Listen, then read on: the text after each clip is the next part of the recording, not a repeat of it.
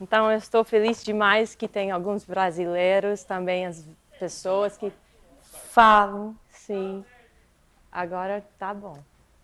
Estou feliz demais que tem algumas pessoas do Brasil, do Portugal também, que está assistindo pelo live.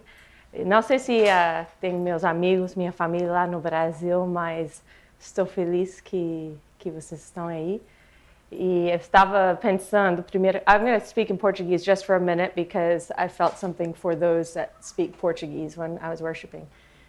Um, então eu vou começar uma, um pouquinho em português porque eu estava sentindo alguma coisa lá quando eu estava adorando e Deus me lembrou de um tempo quando eu estava no Brasil e ele ele tinha me falado alguma coisa. Ele estava falando sobre o Moisés quando ele estava diante do sarce ardente e Deus falou com ele: tira seu chinelo porque você está na Terra Santa. E agora, por causa da presença de Deus que estava com ele, ele tinha que tirar o chinelo dele para ficar diante do, da presença de Deus.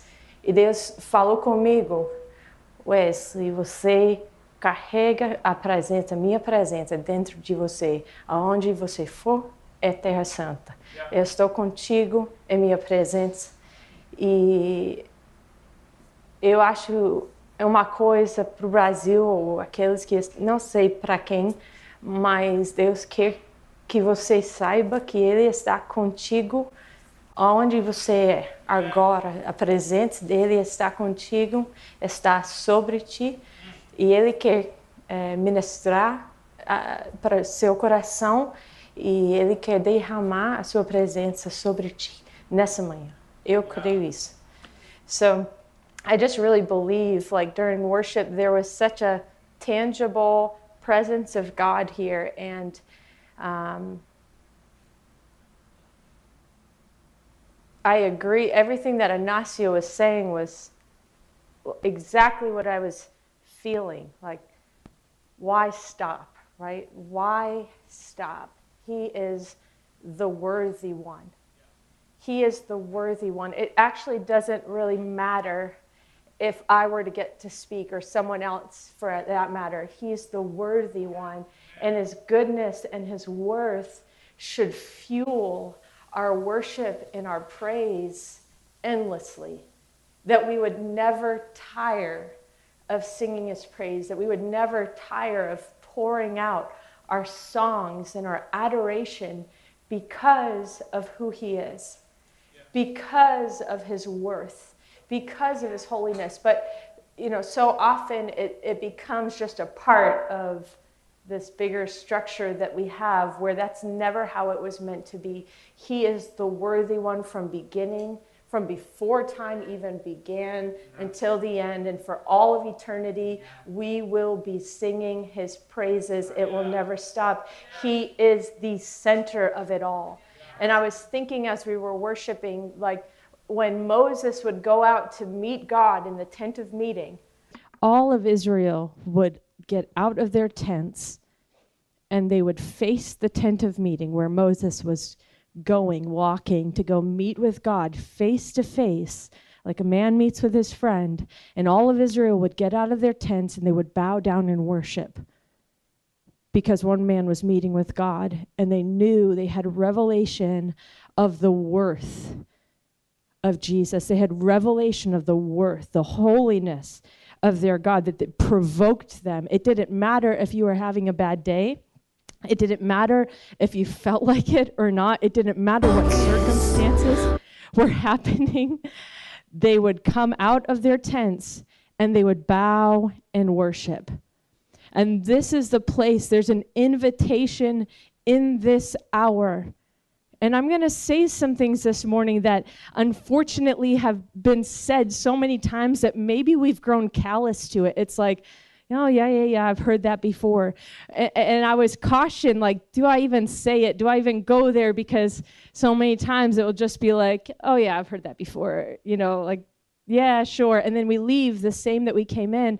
But I felt it so deep in my spirits, what I've been feeling since January. Um, that there's an invitation in this hour for us to come into a new place in God where we actually have all of our barriers and our walls broken down and we're left at a place where truly He is the center not just in our songs and not just in our words, but truly in every decision that we make, in our worship, in the things that He's asking us to do, in our obedience, every single part of our life, He is the center of it all. And when we do come together in worship, when we do come together to praise Him, that, that it would erupt from inside. No, I can't just stand here, or no, I can't just sit and watch you know, whether those are watching on the live stream, that are the invitation for us to worship in spirit and in truth is it crosses so many barriers and it, there's a longing from our spirit to worship the one who created us, the uncreated one. There's an invitation for us to come in and to know him in a different way. And we have a choice. We truly have a choice. Tommy and I, uh, God called us to Maine, to a very small church community in a rural town. It, it was out of, it seemed out of nowhere. Why are we going here? What's going on there? You know, you question all the things like, okay, that doesn't make any sense for all that's been going on. We get there, things are crazy at first, and we're like, okay, well, we're here this is what we're doing. We had a, a, group of five of us, three people and me and Tommy is what it got to. And we would gather, and sometimes it would be literally just me and Tommy.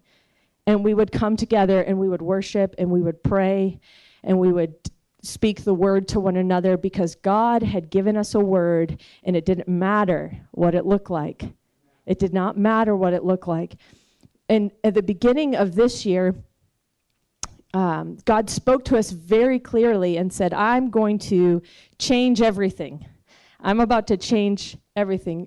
What time do I have until before I keep going? Okay, okay.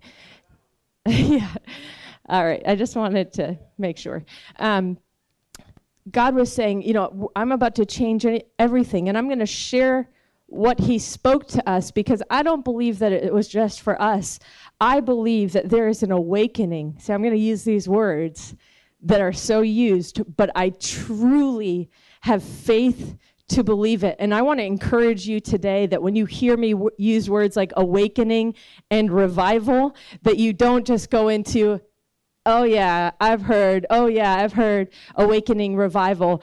There is a move of God coming in the earth. There is an awakening and a revival. And I can I, I release that full of faith by the Spirit. I even prophesied over California, over this state, that there is an awakening and there is a revival coming to the people of God, and there will be a great harvest of souls that come into the body of Christ. I believe that 100%. There's no doubt in my soul that we are in a time in the spirit that it's just about this breaking out. It's begun to trickle, and we've begun to experience it in Maine, and that's why we're so filled with faith. God brought us in January to Matthew 11, and he, and he totally tore down everything. But in Matthew 11, I'm going to read it verses 1 through 19, actually, 1 through 19 in Matthew 11, it says, When Jesus had finished giving instructions to his 12 disciples, he departed from there to teach and preach in their cities. Now, when John, this is John the Baptist, now when John, while imprisoned, heard of the works of Christ, he sent word by his disciples and said to him, Are you the expected one, or shall we look for someone else? I'm going to stop there for a moment. This is John the Baptist. He baptized Jesus, saw the Spirit descend like a dove on Jesus. All of heaven was opened up, and he heard a loud voice that said, This is my son in whom I'm well pleased. Right? So, a pretty incredible things. He had spent his entire life preparing the way for the Messiah. That was the mark of John the Baptist. And yet now he's at the end of his life in prison and he's doubting. Pretty incredible, right? For me, that's crazy. He baptized Jesus and heard God's voice from heaven, and yet now he's in a place that's dark and dreary. He's being persecuted for his faith, and he says, Go ask him. I need reassurance. Are you the expected one, or should we look for another? So his disciples, John's disciples, goes to Jesus and they ask him. In verse 4, Jesus answered and said to them, Go and report to John what you hear and see. The blind receive sight, the lame walk, the lepers are cleansed, and the deaf hear. The dead are raised up, and the poor have the gospel preached to them. And blessed is he who does not take offense at me. So he didn't rebuke John for his unbelief or his doubt. He didn't say, Oh, John, you have little faith, like he said many times to many other people, his own disciples, right? He didn't say any of that, even though there was truly a struggle in John. He said, Go report to him what you're seeing and what you're hearing. The dead are raised, the lepers are walking, the deaf hear. And blessed is he who does not take offense at me. Now, this, when I read that the first time, I was in Haiti and I thought, what does that mean? What does that even have to do with what he just said? Blessed is he who doesn't take offense at me. And then one day it just clicked. It was like, you know, when all of a sudden you're reading it and the Spirit opens your eyes. Blessed is he who does not take offense in me. All of Israel had studied, and think of the Pharisees, had studied the prophetic words, had known what the scripture had said about the coming Messiah, and they had an ex- expectation of how he was going to come. And Jesus did not come the way that they thought he was going to come, and they were offended at him. They were offended at what he was doing, they were offended by what he was saying because they had read the scripture, created this mindset mindset of what they believed it was going to look like. And when he came completely differently than what they were expecting, they grew offended.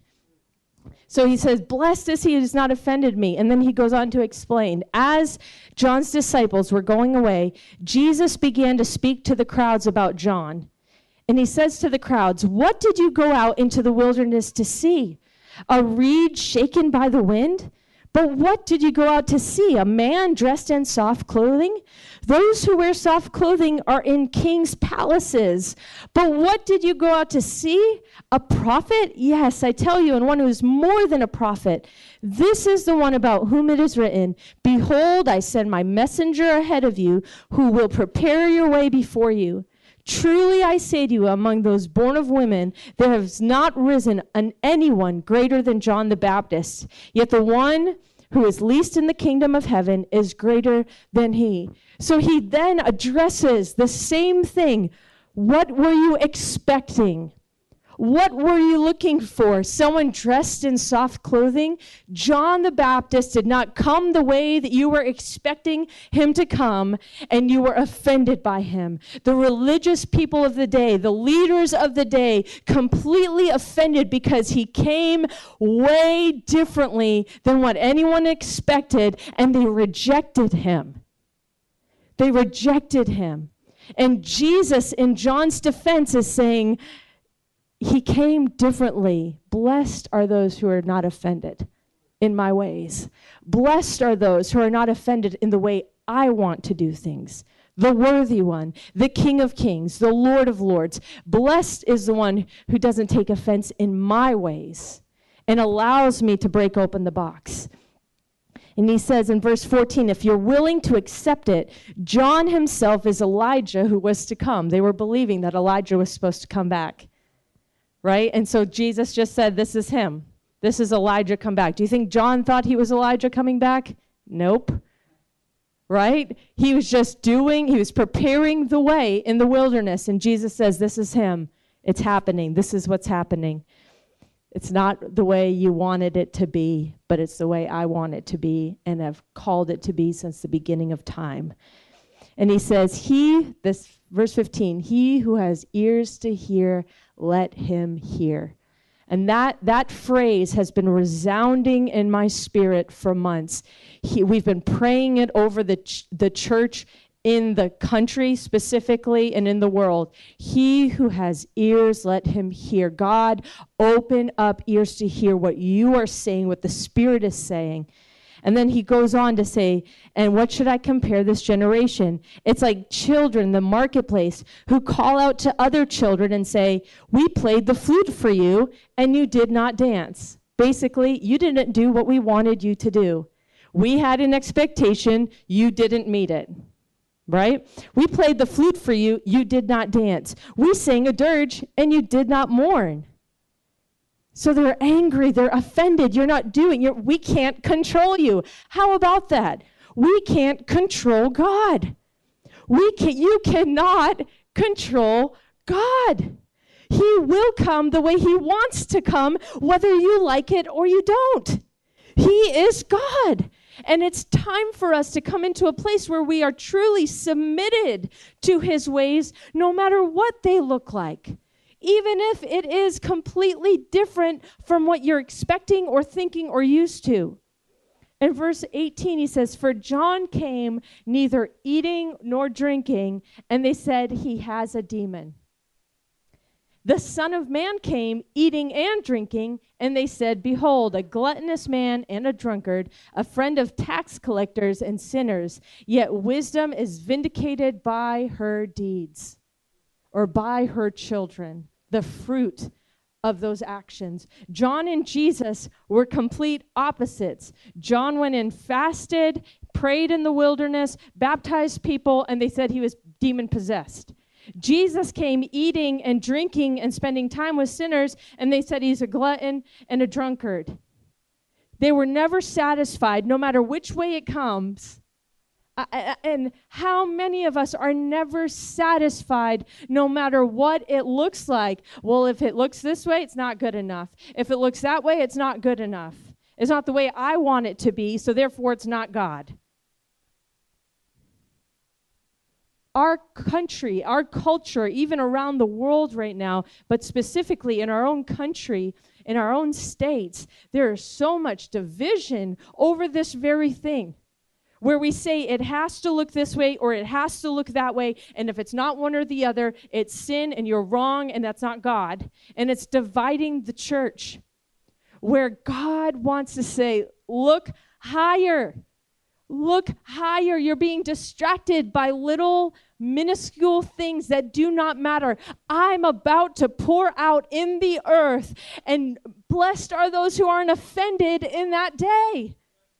Blessed are you if you're not offended in that day. It struck our hearts. This struck our hearts in January, and we thought of Jesus coming. The Pharisees rejected him, those that had studied the word. They, they knew the word, they knew the law, they were following it somewhat. And they were trying to get other people to follow the law. But when Jesus, the one they had been waiting for for hundreds and thousands of years, he shows up on the scene. They do not recognize him, they do not see him. He comes outside of their traditions in a way that they weren't expecting, and they're offended and reject their very Messiah. And when I when the Lord spoke that to me, I was like, Oh my God, may I never be in a place where I am so stuck in my structure, in my tradition, in the way that we do church, even, that I would be offended in the way that you came. So we decided, Tommy and I, as leaders of this church, to say, guys, we're, we're doing something new. God wants to do something new. We have to get used to change. We have to get used to letting God be outside his box and not just trying to keep him in the way that we're used to, in the way that makes us feel comfortable. We have to let God outside. He's going to be anyway. So if you don't now, you're going to be offended later. Truly you will be offended later or you might miss it completely like the Pharisees. That really happened. They missed it completely. And there are those still today waiting for the Messiah to return, and he's already come. They completely missed it. Far be it from us that that would happen to us because we're so stuck in tradition. We're so stuck in the structures. We're so stuck in the way that we think things should be that we don't allow and look for the move of God. So in Maine, we started to say, okay, on Sundays, we're scrapping everything. Every Sunday, we're going to gather together and we're going to just see what the Spirit does. And we're going to learn to be led by the Spirit together as a community. So we started to worship, and we would just let worship go for however long. And the majority of the time, the worship just went for the entire time. And as people, as we were worshiping, we had a mic in the front ready, and people could get up and share what the Spirit was showing them through times of worship prophetic words, exhortation kind of like early church stuff, right? Everyone comes prepared with something to share, to edify the body, to to build up the body. And this was not not just like, oh, everyone has to do this. This was what God was telling us to do for Maine. In Maine, there are so many local bodies of believers that are stuck in tradition and, and can't see past it. Nothing will ever change because this is how we're used to it. We will never change. Change is hard, it's not easy. When we changed this structure, it was so uncomfortable for so many people because we refused to move on just to make everyone feel comfortable. Okay, there's a lull in worship. Nobody knows where to go. Well, we're not moving on. We're going to wait. We're going to wait for the Spirit to lead us. We're going to wait to see what He says. And it's uncomfortable. It's so uncomfortable. We would wait and it'd be like almost like cringe worthy uncomfortable. And you're just like, ah, I don't like this. But we kept saying, guys, you have the Spirit of the living God inside of you. Tap in. Tap in right now. What is He saying? How's He directing? If we're always only waiting for one or two people in the body to be the directors of the whole thing, we're missing out on what God, that invitation for each of us to hear God's voice, to know and discern where He's leading, and to add our yes and our amen to what's happening in the spiritual realm. And our, our body, our family back in Maine, it was like, so stretching. Nobody was used to it. And we had to say, hey guys, failure is okay. Messing up is okay because we're on a journey to maturity, right? Just like with your little kids. Do you expect perfection from them? As they're, no, they're going to mess up over and over again. They're going to ignore you over and over and over again. And there's just this patient, like, nope, redirecting, redirecting, redirecting. That's the same in the body. We're a family of children, different levels of ages and maturity in the Lord, and we have to be okay with the messiness of it and allowing the Spirit to move and direct. And, and messy doesn't mean disordered. You can be messy and organized. You can be messy and have the order of the Lord, where someone might get up and say something so left field, and you're just like, okay, and we're moving back this way. You know, like that, and we learn. You learn, you get taught. We learn together. We have to be open for that correction, open for that discipline, but it's a training on the inside for what God's going to do in the earth now. He's just about to do it. And a couple months into it, we were now just pushed through that uncomfortability and we thought, this is it we're, we're doing it. We're worshiping, and God is exploding in our gatherings every time. We're a small group of people still meeting within the guidelines of our state, and God is exploding in the midst of us because we've said, Come and do whatever you want to do. If it looks like how we, it used to look like, great. If it doesn't, Great. It does not matter. You have preeminence. You are the head of your church. Lead us onward into what you have because we do not want to be offended in that day that is quickly coming where He's going to pour out His Spirit on the earth and on His people. And we will not be the offended ones that say, no, it cannot happen this way. No, it will not happen this way me and Tommy and a friend of ours began to meet, just the three of us. When everything shut down, we said, you know what? We have to pray. We must pray in this hour. There was an urgency, an invitation, like I'm saying, there is an invitation in the spirit right now. There is an invitation to the body, and it's going across this, the United States and probably other countries too, but it's going across our country. There's an invitation to step into what God is about to do, and it involves prayer and worship. Do you realize that there are spiritual realms over locations. Very biblical. Read the book of Daniel, and you'll see it all throughout the book of Daniel, not to mention many other places in the Bible, but you'll see it many times in the book of Daniel. There are spiritual realities over different locations, over different countries, over, and you and we as the people of God, being spiritual beings, we're spiritually sons and daughters of God. We have an identity and that's that whole book, The Orphan Mentality. It's trying to teach us break out of your old mindset and come and walk in your identity as a son and daughter of God and begin to declare boldly to the spiritual realm what your father is saying. But if you're so stuck in being an orphan, which is all here, you know, all relational, all inward, oh, it's me and, you know, all the problems, you'll read the book, you'll you'll see yourself breaking out of that and becoming confident in the love of God and who He says He is, and then being able to declare and shift a spiritual realm over a location for the outpouring of the Spirit. There is an invitation for this. And in Maine, as we've started to do this to say, God, we don't want to be offended in that day, give us ears to hear, eyes to see. What do you want us to do? When do you want us to do it? We were feeling the hunger of God increase and increase and increase. And I don't know if you felt that at all recently, but God wants to stir up hunger in his people again.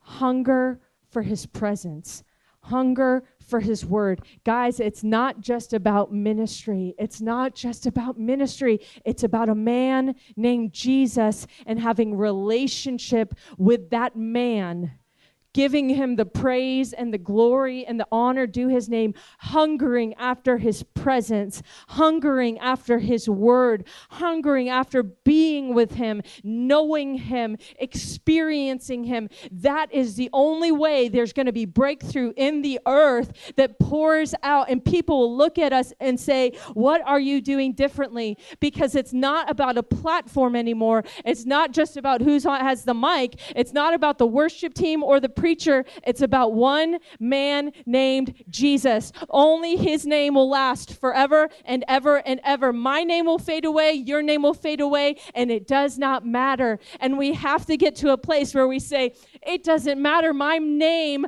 means nothing. There is a name that is above every other name, and that name is worthy of praise and glory from every created being in the earth. He is worthy of that praise. He's worthy of our worship. He's worthy of our lives poured out. And we gain that place from the invitation to prayer. Are you coming before Him, whether in the secret place or together in small groups? It does not have to be in a building where you meet for church fellowship. It can be in your homes, it can be in a room. You can gather in twos. Do you know it says that where two or more are gathered in my name, there I am in the midst of you? And where two or three agree on anything according to my will, it shall be done. If we truly believe that, and I'm speaking to myself, if I truly believe that, I would be in prayer much more than I am. If, if you're thinking like what's my work what's my week like and when do i pray? When do i pray with other believers? And you're like oh i don't even want to tell anybody because i don't or maybe it's once for an hour. That really only speaks to your belief system, what you actually believe about God and the prayer of the righteous man. It, it really shows where you're at. Do you believe? Because if we believed that prayer could change a nation like Daniel believed, we would be in prayer. We would be in worship. We would be gathering together to call heaven down in the earth adding our yes and amen. And like I said, two or more. Many times it was just me and Tommy. Then another friend of ours joined, and there was three of us. And every time we met, the presence of God came and He was releasing words, and we could see it. When you get into a place of prayer, you begin to see what is happening spiritually. God is calling watchmen to return to the wall to see what He's doing ahead and call out to the people and say, Come, He's coming. The rain is coming. The Spirit is coming for six for March until now, we've been praying together. God, put the watchmen back on the walls. God, let the watchmen arise. God, give the watchmen a voice again. Oh, let the watchmen cry out. Let the watchmen be their mouths be filled with the word of the Lord to bring awakening to the church to call out and say, the presence of God, the power of God is coming. People get ready. People get ready. We've been so dulled by the age. We've been so dulled and so distracted. I mean, Tommy and I have had serious conviction over even things that are not sin, just the way we're using our time. Because of the urgency of the hour, we sense it, we can feel it in our being. And we've said, no, you know, no more to that. It's not a sin like TV. Nope. Because there's an urgency in the hour, and we want to be in the place of prayer. There's an invitation right now to partner with God in the earth through prayer and worship to release what He's speaking in heaven on the earth. And you know what He's looking for? Not any fancy preacher. He's looking for a yes in your heart. That's all. He's looking for a simple yes. He's looking all around. Where can I find a yes? I'm inviting any and all. Doesn't matter who you are, what social status you have, what financial place you have. I am looking for a yes. Who will come in? to this special place, this invitation. And guys, I can't emphasize enough when you get to that place and you say, God, you have my yes in the secret place where his name becomes the only name that matters, you're going to start to see what he's doing in the earth, and your whole entire being is going to be filled and flooded with hope and faith. And you will be so far above what's happening in the earth today. You're going to be looking and saying, Whoa, yeah, looks crazy, but God is coming. He's coming with rain, He's coming to pour out His Spirit. We can see it now in the Spirit, and we're calling it into the earth now because we're seeing what he's doing. But we need to get to that place. We must get to that place. Are we ready for the move of God? Are we ready? Am I ready for God to move? I don't even know if we realize what that even means, right? I don't think so. I, I really don't think so. Are we ready for God to pour out? Are you willing for change? That's a big question. Are you willing for to be uncomfortable? Are you willing for God to challenge even the forms and the structures and the traditions that you're used to so that you won't be offended in that day? Are you willing? Or are you one that says like, "Yeah, I'm willing." But he won't tell me anything to change. If he's not challenging anything in your life, you're not willing to hear. You don't have ears to hear because He's constantly drawing us in to the uncomfortable, to the stretching, to the conviction. He's constantly bringing us out of what our norms are into something greater, to know Him more, to allow Him to break the box open. I just want to read this real quick. Oh, uh, yeah, I was I was writing this too. There might be positions that drastically shift. Are you ready for that? These are practical things. You know, like when you say, Are you ready for change? Yeah, I'm ready for change. Well, what if it means everything actually changing? What if you're no longer up here on the stage with the microphone? Are you willing for change? What if it's, you know, whatever that might be? Are you willing? Think about it. Jesus had 12 uneducated men as disciples. Do you know how offensive that would have been to the Pharisees? Oh, the Messiah didn't choose us, the studied ones, the ones that have been following the law, you know, the religious ones. No, he chose 12 uneducated, unimpressive men to be the ones to spread the flame. Are you ready for that? Are we ready for that? Am I ready for God to choose? You know, I'm willing to play any part. Are you willing to play any part if it means someone else is going to be the mouthpiece? Are you willing? Are you ready for God to anoint whoever He wants to anoint? Whoever He wants to speak, are you ready? Are we ready for that change? Am I ready to say, Yes, you, God's calling you, God's choosing you to play this part, and He's choosing me to play this part? Are we ready for that? Or would it offend us? Would it offend you if you said, you know, know what? Never mind. You're off.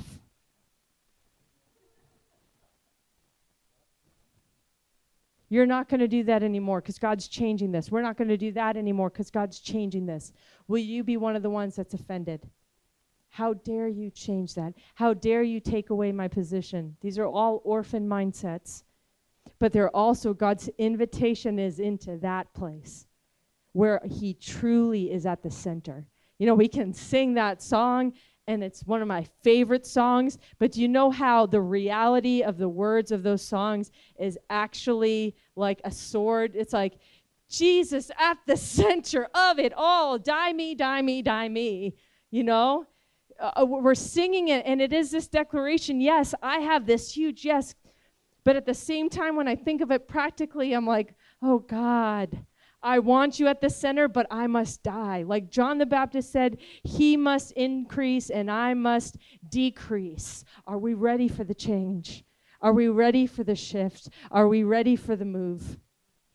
And will you be offended? Jesus said in Matthew 11, Blessed is he who does not take offense at me. Because he knew he showed up differently than they wanted and they were offended. And blessed is he who says, Oh, God's God. He can do whatever He wants to do when He wants to do it, through whom He wants to do it. So I just want to read this. This was so encouraging to me. Just a little revival history because it gets so encouraging. I, I, encourage you to delve deep into this on your own. When I say that I believe wholeheartedly that God is about to move in the earth, this is what I'm thinking.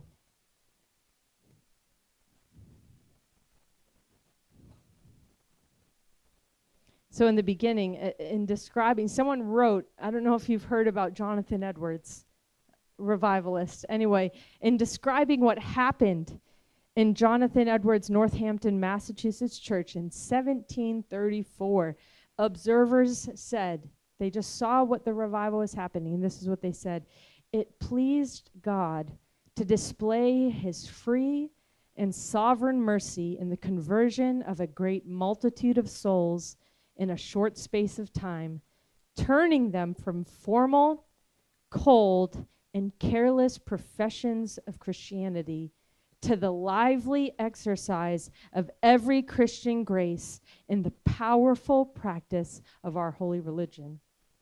It pleased God to show mercy and turn in a small short of time a great multitude of people from dead religion to living power. That's 1734. That's what revival is the Great Awakening, 1734 to 43. In December of 1734, the first revival of historic significance broke out. This is just for the U.S. in Northampton, Mass, where a young man named Jonathan Edwards was pastor after months of fruitless labor. No fruit. He reported five or six people converted. One, who was a young woman, he wrote she had been one of the greatest company keepers in the whole town. He feared her conversion would douse the flame, but quite the opposite took place. 300 souls converted in six month, months in a town of only 1,100 people. So half the town got saved in six months. The news spread like wildfire, and similar revivals broke out in a 100 towns Starting in Philadelphia in 1739, George Whitefield's dramatic preaching was like a striking a match to the already underway awakening. An estimated 80% of America's 900,000 colonists personally heard Whitefield preach. 80%. There was only 900,000 people in the US. 80% heard George Whitefield. Great awakening, souls meeting God, turning from dead religion to the living God. And you know what's interesting? It says they heard about what happened with Jonathan Edwards. All they did was hear about it and believe, and it came. And that's what God that's what God wants to do. But we have to allow our hearts to feel again and hope again and have faith again and not be hardened and say, "Oh, sure, I'm sure there's revival there. Yeah, whatever, like it's over there maybe." When I'm telling you that in Maine right now, there's already the beginnings of the tricklings, we're seeing the water, the presence, revival is we're on the cusp of revival. I'm I'm not kidding you. God gave me a vision when I was 16 years old. I had no connection to Maine. I looked out a window on a car ride and I saw a picture of the United States and I saw the cloud of the Holy Spirit hovering over Maine. And it traveled down the East Coast and then traveled across the states until it was hovering across California to Maine and in a moment, it all dropped. And then I saw other nations, and it was dropping over every nation. And I journaled at 16 years old revival starting in Maine. Revival in the United States is going to start in Maine. I had no connection to Maine, and it wasn't until years later, six years later, that God brought that vision back to mind and said, It's time to go to Maine. There is a move of God a shaking. There's a shaking that's happening, and we call it by the Spirit. The Second Great Awakening, 1800 to 1840, 40 years. In 1800, only one in 15 of America's population of five. Okay, America's population was 5.3 million. That's like the size of a state. That's like New York City. 5.3 million in the entire country and only one in 15 belonged to a church. Presbyterian minister James McGready presided over strange spiritual manifestations in Kentucky. The resulting camp meeting revivals drew thousands from as far as Ohio. Reverend Gardner Spring reported that for the next 25 years, not a single month passed without news of a revival somewhere. And in 1824, that's 24 years of revival. Can you imagine? That excites my heart so much. In 1824, Charles Finney began a career that would eventually convert half a million to Christ. An unparalleled 100,000 were converted in Rochester, New York City in 1831 alone, causing the revival to spread to 1,500 towns. By 1850, the nation's population exploded. This is amazing, fourfold to 23 million. So we were now up to 23 million people in the US. But those connected to evangelical churches grew tenfold from 7% to 13%. So it was 350,000 people were saved to 3 point, to 3 million churches. Church members it goes on that in 1857, revivals broke out everywhere, spreading through the United States, sometimes called the Great Prayer Meeting Revival, because a man, st- he was a businessman watching the decline of the economy, and he all that happened. So a, a, a normal businessman, your average, it's like Dave going out into the streets and seeing on people's faces distraught, saddened because the economy was failing. And Dave says, I'm going to start to pray. Well, this man, he started to pray, gathered six people to pray once a week. The next week there was 20. The next week there was 40 until it grew that they were having every day. Um, all the space was taken, all churches, every church began to open up for businessmen's prayer meetings. Revivals broke out everywhere, spreading throughout the United States. This is called the Great Prayer Meeting Revival. An estimated 1 million people were added to America's church, and as many as 1 million. So they're saying there were 4 million believers in the States at that time. Another million was added, and then a million of that 4 million got saved, got really saved. They were just attending church because of prayer meetings. That's all. All they did was gather to pray. Guys, this is not some crazy thing like that you have to go do. All they did was gather to pray. All, that's all. Starting with small groups of people. It wasn't like, oh, we have to have a hundred people here for it to feel like anything happening. Six people. All he did was six people. There's so many. I just want you to, I wanted to read through the whole thing, but there's so many. In 1906, this is one of my favorites, the Azusa Street Revival, which happened here in California. An African American holiness pastor, blind in one eye, went to Los Angeles to candidate for a pastoral job but after he preached, he was locked out of the second service. He began prayer meetings in a nearby home, and the Spirit of God, which they called the second blessing, fell after many months of concerted prayer. Eventually, the interracial crowds became so large they acquired a dilapidated Methodist church on Azusa Street, where daily meetings continued for three years, resulting in the Pentecostal movement and the Charismatic movement, which both exploded worldwide. One man, blind in one eye, locked out of the church again because of the way, what I don't know why they did, but for he preached first service and they kicked him out.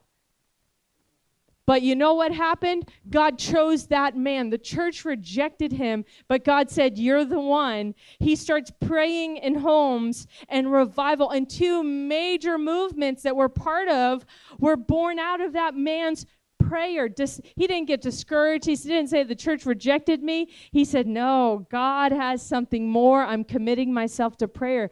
Guys, you don't have to be some super educated, wealthy, or well known person to do this, to accept the invitation from God. These are just four, three or four revivals, there's a there's pages and pages where it was businessmen and laymen and people who can't see, who's blind.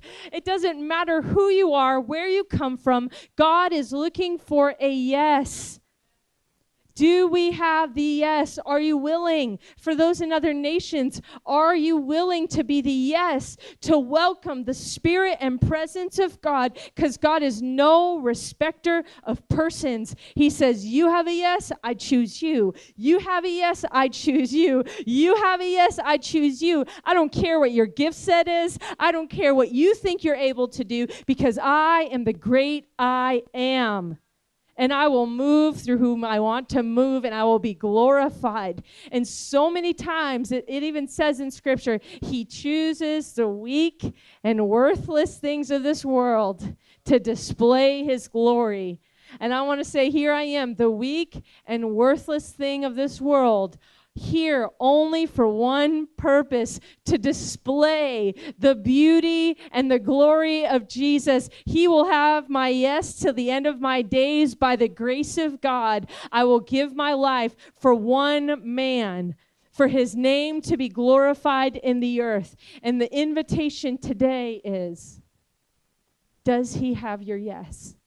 And what will shift in your life because of it? What is going to change? Because there's a move. Don't be offended. Don't be caught up in tradition. Don't be caught up in what is comfortable. Ask God to challenge the very belief system that everything is coming from. Ask Him to challenge it and stretch you outside what your normal is so that you can see how great a God we truly serve. He's not within our limits, He's not within our abilities. He's way, way, way outside. And He's ready. He is ready and He is willing. And He's truly just looking for others who are ready and who are willing. And this is just what, Ignacio, I'm ending here, but this is just what I believe that not only for us in Maine, but this is what is happening. God has set watchmen on the wall. He's placing the watchmen on the wall.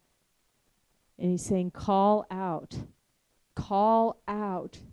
And there's an invitation for each one of us today to come out of the mucky stuff that we've gotten stuck in, whether that's culturally, whether that's traditionally, whether it's formally like the forms that we use, the traditions, or just the culture. He's calling us out of that muck to a higher place where we see what He's doing and we release it in the earth. Guys, you have this authority. You have it. I have it as sons and daughters of the living God, and it's time to take our place.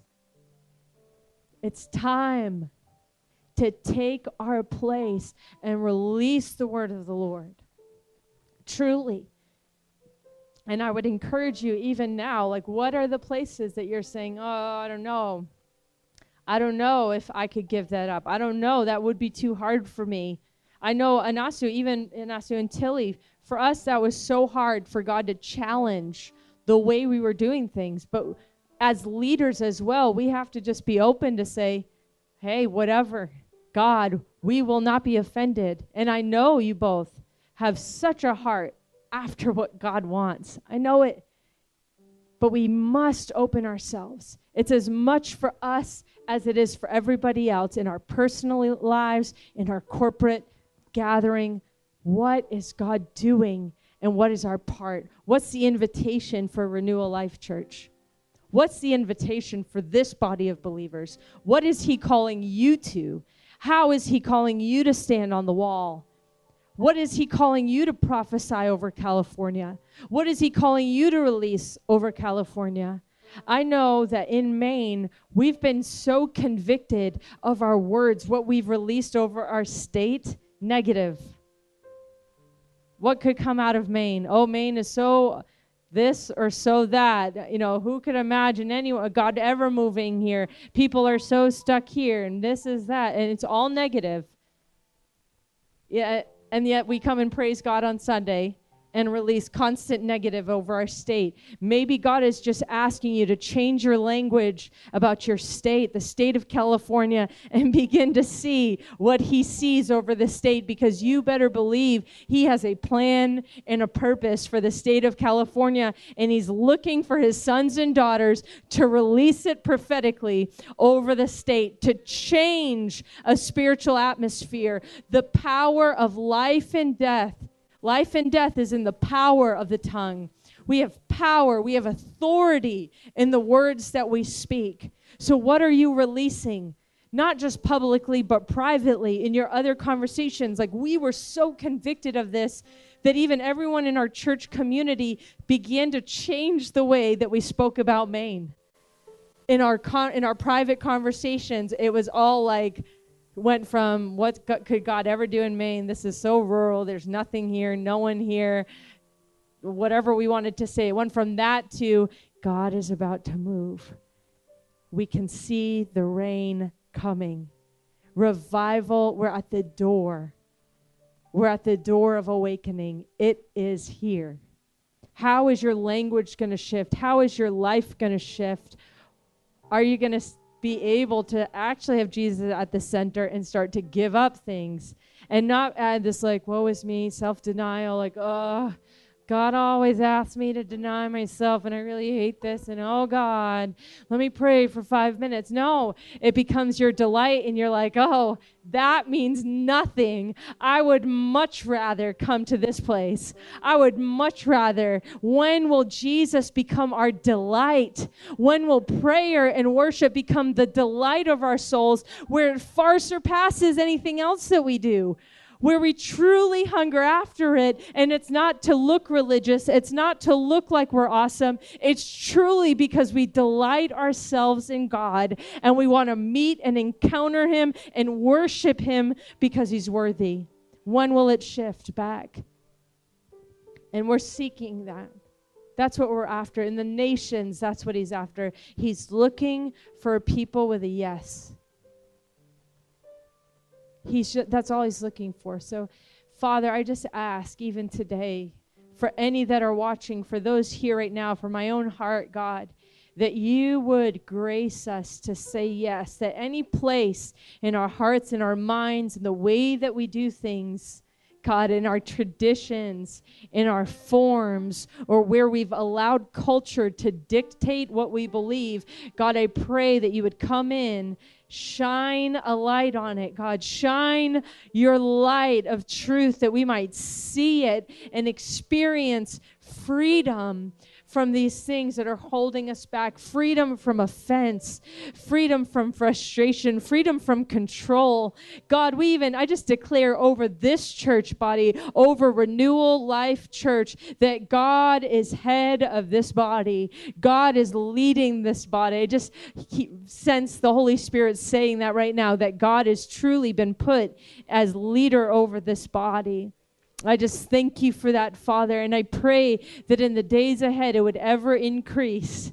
It would just ever increase. God, I pray for Ignacio and Tilly. God, just extend your hand if you're near them. Father, we thank you for this couple, God, that you have placed here as authorities and parents and leaders in this body, Father, that you would pour out and refresh them, even in their own prayer life, even in their own worship, God, from the deep. Their spirit on the inside would be revived. Start in these leaders, God. Start in this man and this woman who you have called here and placed here for a purpose and a reason. We just prophesy the fire of God fresh over Ignacio and Tilly, over their spirit. Let the wind of the Spirit Spirit, fan it into flame, that they would be the burning ones in California. They would be the burning ones in this region, God. I know that you have their yes, Lord. And so we say yes and amen to the plans and the purposes. I see you both, a picture of you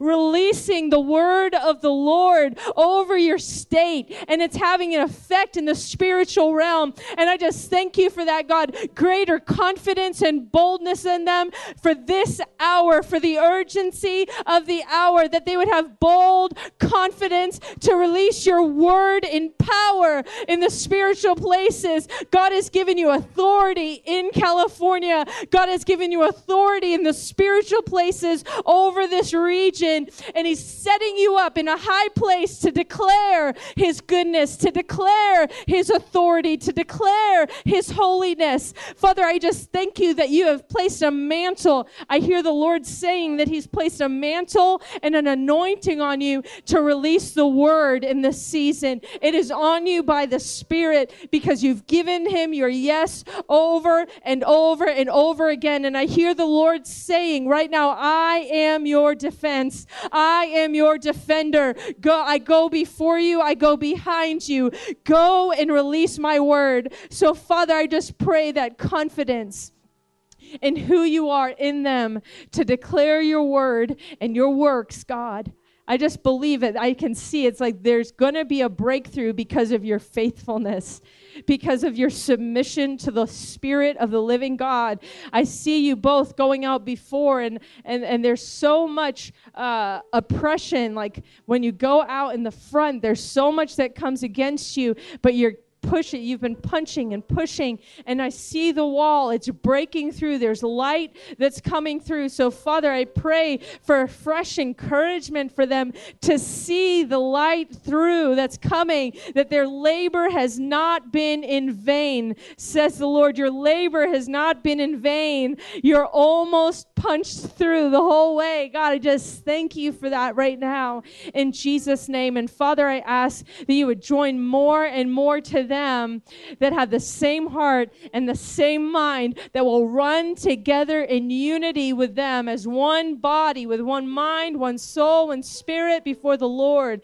I just pray and thank you for it. I, I believe God's saying in this time, yeah, he's going to draw many more to you that have the same heart and same mind. And so I prophesy that over this church, Renewal Life Church, many Many will be joined together with the same heart and the same mind for the glory of God in California, not because of Ignacio and Tilly, but because of the glory of God in California and because you've given him your yes. So we thank you for it, God. We thank you for the explosion of light that will come from this location, the explosion of light and truth and presence. Oh, it's going to flow from this place into the streets, and many souls will come to know Jesus is Lord because of what overflows from this cup. And we just thank you for it today, God. Thank you, God. There's something so specific about this location. I can sense it even as I'm standing here. Something very significant about this location. And there will be an explosion that will touch this region, touch this town, the surrounding families. And I just want to encourage you now, and for any that are in the church listening, be ready to welcome in the lame and the poor and the meek and the broken. Be ready. Be ready to welcome them in because they are going to be those 12 disciples that look uneducated and not gifted and broken and a mess. And they're going to come in, and the power of God is going to rest on them to go out and plant many churches and to preach the gospel. Father, I thank you for it. I thank you for it today. Thank you for what you're doing, God. Amen. Amen.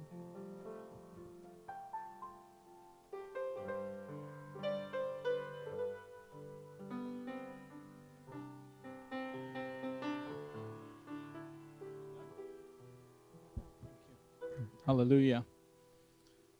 Um, before you go, those of you guys that are watching us from all over, I hope you heard the call that we heard this morning. I heard the call. And this call is not for them, it's for me.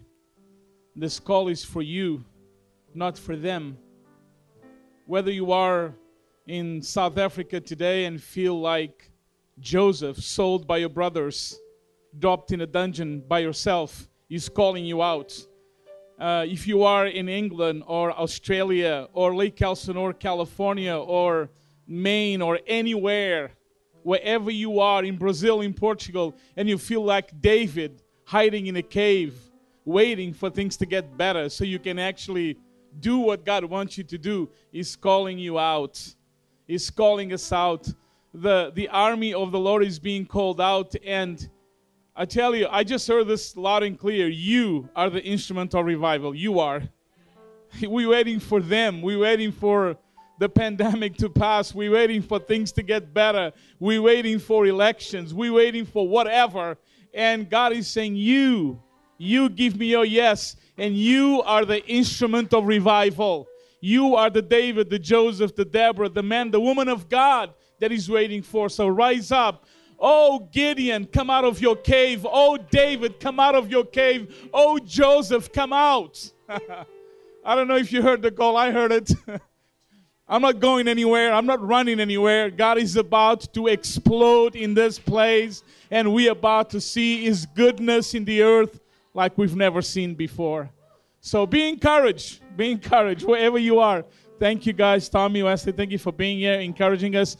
It is always so humbling. If you're a leader and you're listening to us, you know what I'm talking about. It is always so humbling to hear people preach and it makes you feel so small. It's like, oh God, I didn't see that. This is powerful. So, blessed be the name of the Lord. Revival is about to happen. We are waiting, we are desiring it, we are prophesying it, we are thinking about it. We are talking about it. We're going to continue to talk about it and call us crazy. It's all right. Amen. So, listen, we bless you guys in Jesus' name, wherever you are, praying with you and for you. Be blessed, be encouraged in the Lord. For those locally, we are hoping to be able to meet in person next Sunday, and that'll be a great, exciting day. But uh, continue joining together in heart and praying and believing and prophesying in Jesus' name. Amen. God bless you. Amen. Amen.